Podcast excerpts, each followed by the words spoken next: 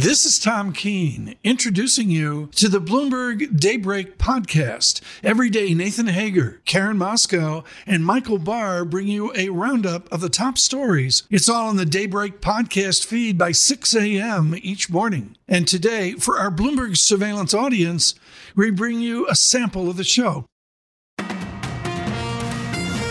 Good morning. I'm Amy Morris. And I'm Karen Moscow. Here are the stories we're following today. We begin with oil rising to start the new year. Iran sending a warship to the Red Sea in an escalation of tensions in the region. The show of force comes after the U.S. Navy destroyed three Houthi boats, which were attempting to board a container on New Year's Day. Elizabeth Kendall is a Middle East specialist from Cambridge University and says the two are clearly interlinked. Iran is puppeteering Hamas, the Houthis, and other movements like Hezbollah in the Middle East. And the Houthi slogan, indeed, includes the words death to Israel and a curse on the Jews. So it's very much aligned with Hamas's more militant and extreme wing. Cambridge University's Elizabeth Kendall checking oil right now. NYMEX crude oil up more than 2% or $1.49 now, trading at $73.13 a barrel. Karen. Well, Amy, oil isn't the only thing on the move this morning. We're also seeing Bitcoin on the rise, following through on last year's massive rally. And we get more from Bloomberg Markets reporter Joe Easton. It is up another 4% at the moment, at the highest level since April 6th, above $45,000 for the first time in 2 years. This is due to the expectation of the direct investment from this ETF. So that is boosting sentiment and a lot of positivity. People looking for more technical levels for that one to keep going higher. And Bloomberg's Joe Easton says Bitcoin has risen over 20% since the start of December, as that January 10th deadline for the Securities and Exchange Commission to give its blessing for a spot Bitcoin ETF draws closer. Checking Bitcoin right now, it's at $45,700. Over in Europe, stocks are also higher to kick off the new trading year. Let's get the latest from Bloomberg Daybreak Europe anchor Stephen Carroll. Stephen. Good morning, Amy and Karen. The tensions in the Red Sea are playing into the market narrative in Europe today. Shares in the shipping giant Maersk have risen after it stopped using that key trade route for 48 hours following the weekend attack on one of its vessels. Higher oil prices are also helping to lift oil majors, making energy one of the best performing sectors on the Stoxx 600. More broadly, it's the Spanish and Italian markets which are outperforming, boosted by a rise in bank shares. In London, Stephen Carroll, Bloomberg Radio. All right, Stephen, thank you. Well, back here in the US, Wall Street returns to a holiday-shortened week to kick off the new trading year, and we get a look ahead from Bloomberg's Charlie Pellett. The S&P 500 index sits within striking distance of its first in 2 years, but a key challenge for markets is the outlook for the economy and corporate earnings. Michael Binger is the president of Gradient Investments. The economy, I think, is very resilient. Jobs are driving that. Corporate profits are supposed to grow about 10-11%. And valuations, I mean, they're not really cheap, but they're not super expensive either in the markets right now. Among this week's earnings reports, Constellation Brands and Walgreens Boots Alliance.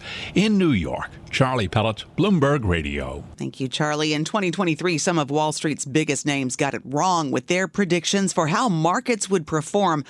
So will they fare better in 2024? Bloomberg has compiled more than 650 calls from strategists in today's Big Take. Sam Potter is a senior markets editor for Bloomberg.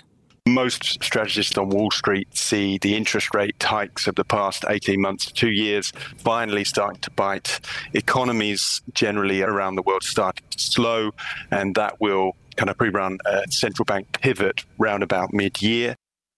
Bloomberg senior markets editor Sam Potter adds that strategists see the main risks to the markets, inflation, and the U.S. election. Well, in corporate news, Amy, China's BYD may have just overtaken Tesla as the world leader in EV sales. It sold more than 526,000 fully electric vehicles in the fourth quarter. Bloomberg's John Lewis, more from Beijing. When BYD passes Tesla, it'll do two things. I think that's going to put this company into the consciousness of people around the world in a way that that company has not had ever before.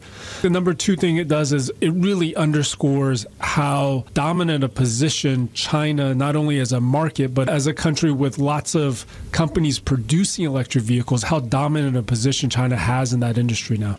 And Bloomberg's John Liu says Tesla is estimated to have delivered over 483,000 in the fourth quarter alone. Speaking of China, President Xi Jinping has pledged to strengthen his country's economic recovery after a tough year. Bloomberg's Jenny Marsh has more from Hong Kong. This is Xi Jinping's New Year's Eve speech, and he normally uses it to sort of trumpet the achievements his nation's made during the year. And I think this speech really stood out for how candid he was being about these problems. It's the first time he's acknowledged that the struggles that 2023 have brought. It also sort of underplayed in some ways the problems that are still lying ahead in 2024 for the economy. And he didn't really have any sort of quick fixes for that. Bloomberg's Jenny Marsh says China is entering a pivotal period as policymakers try to boost growth, stabilize a crisis in the property market, and prevent deflation. Beijing is expected to target a growth goal of around 5% again in 2024. Meanwhile, Amy, the Biden administration has won another battle in its effort to try and slow China from building its own semiconductor industry. We get more with Bloomberg's Ed Baxter. ASML Holding has canceled shipments of some of its machines to China at the Biden request. This week's before the export bans on the high-end chip-making came into effect, the Dutch manufacturer had licenses to ship 3 top-of-the-line deep ultraviolet lithography machines, but before the deadline, it decided to cancel the orders. The U.S. and allies have been trying to block access to the technology. Ed Baxter, Bloomberg Radio. Karen, time now for a look at some of the other stories making news in New York and around the world. And for that, we're joined by Bloomberg's Michael Barr. Good morning, Michael. Good morning, Amy. The death toll has now climbed to 48 after a magnitude 7.6 earthquake struck Japan. The quake hit off the Noto Peninsula on Japan's northwest coast.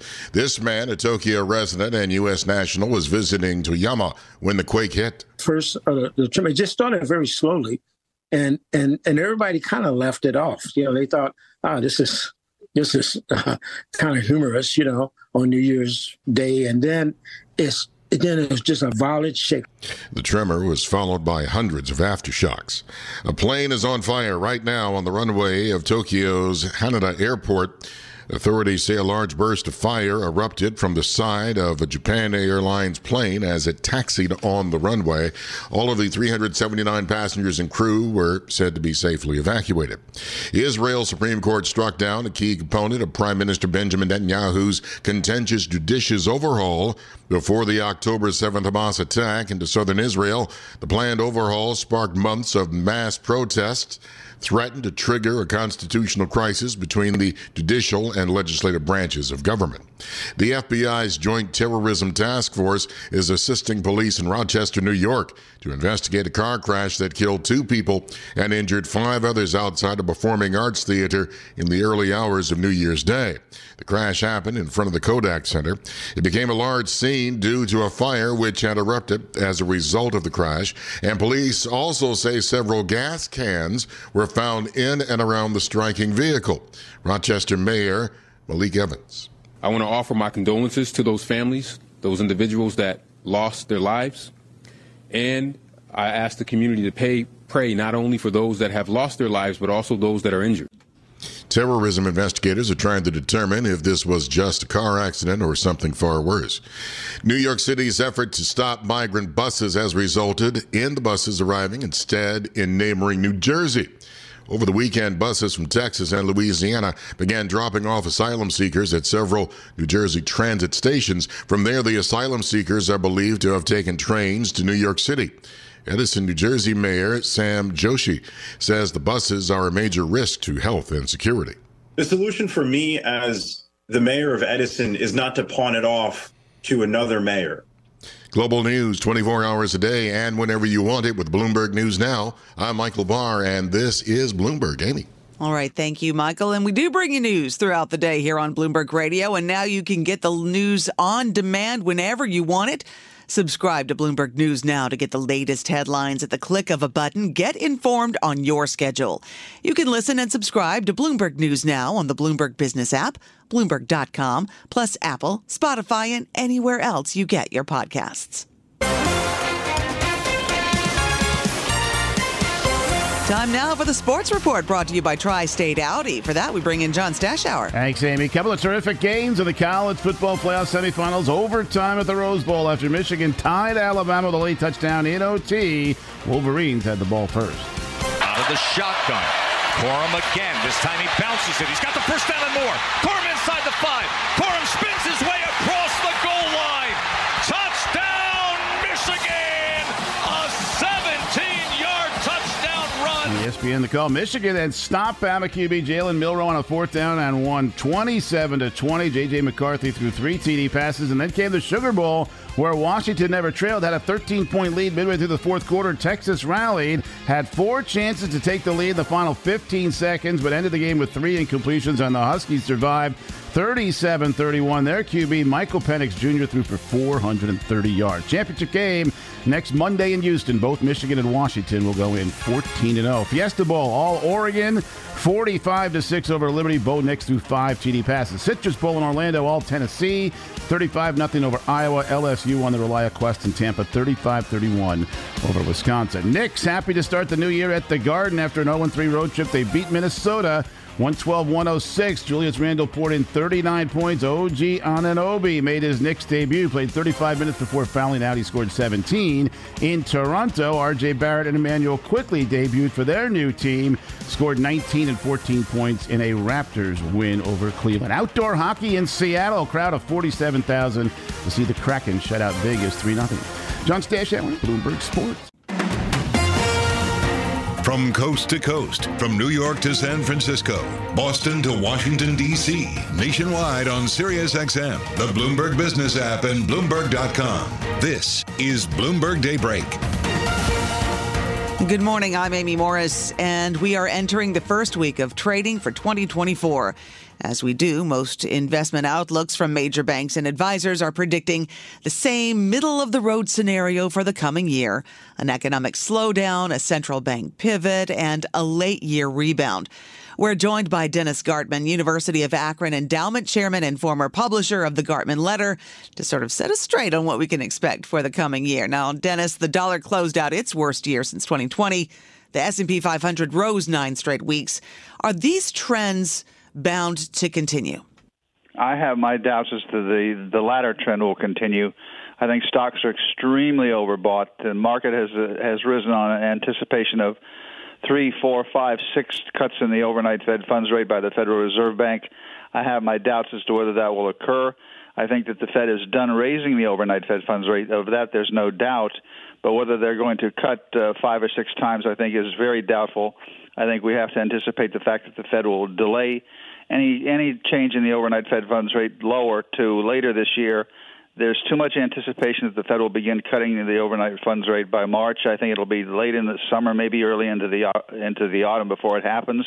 But we shall see. Time shall tell. I think stocks, however, are aggressively overbought, have been for some while.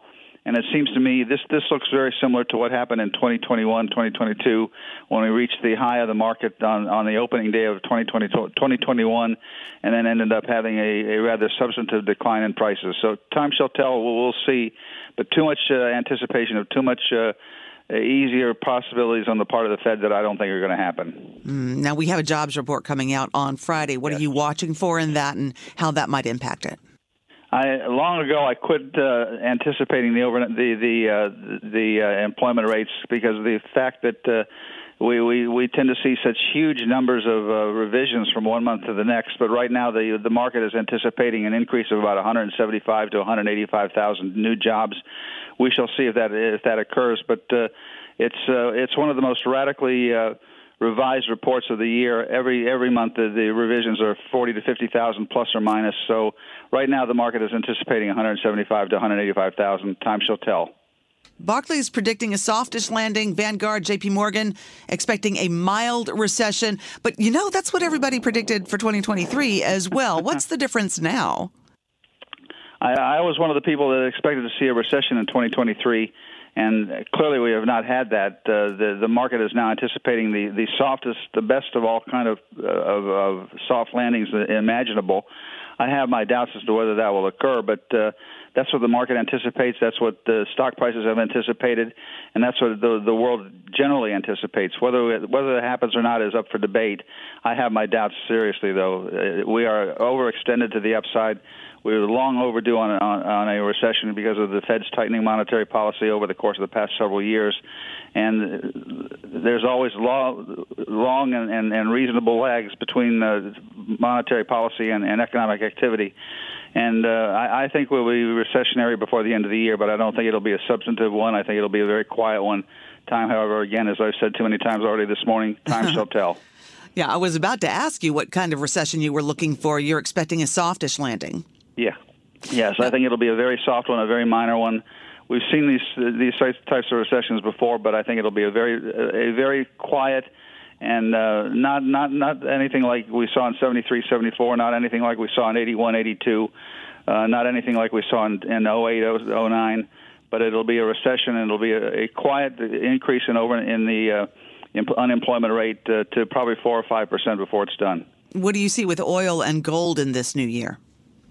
Gold is opening up very strongly right now, and I think gold wants to go from the lower left to the upper right. It's been a bull market for a while, and I think gold wants to go higher. Clearly, it's heading above 21,000 before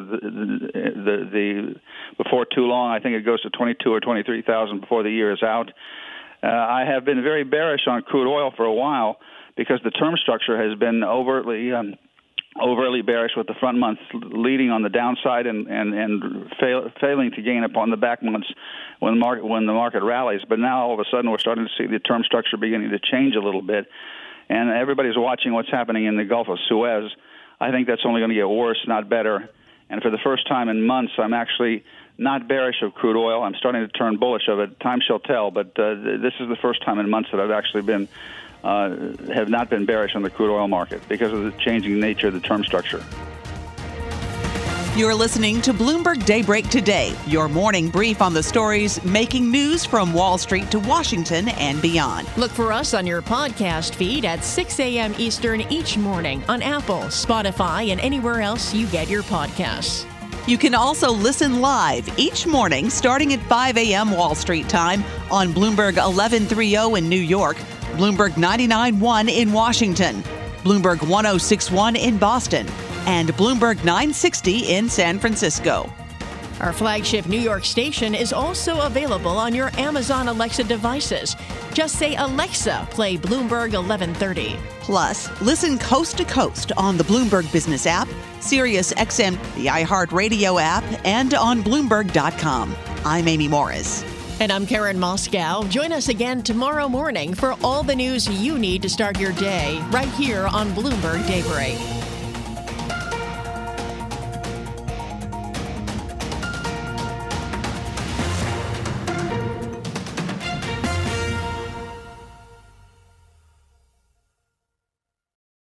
Collaborate for a greener future at the Bloomberg Green Festival, a groundbreaking celebration of the thinkers, doers, and innovators leading the way. From design and culture to technology, science, and entertainment. Hear from inspirational speakers and immerse yourself in climate solutions, July 10th through 13th in Seattle. Title sponsor, Amazon. Official airline, Alaska Airlines. Get 20% off using promo code Radio20 at BloombergLive.com/Green Festival.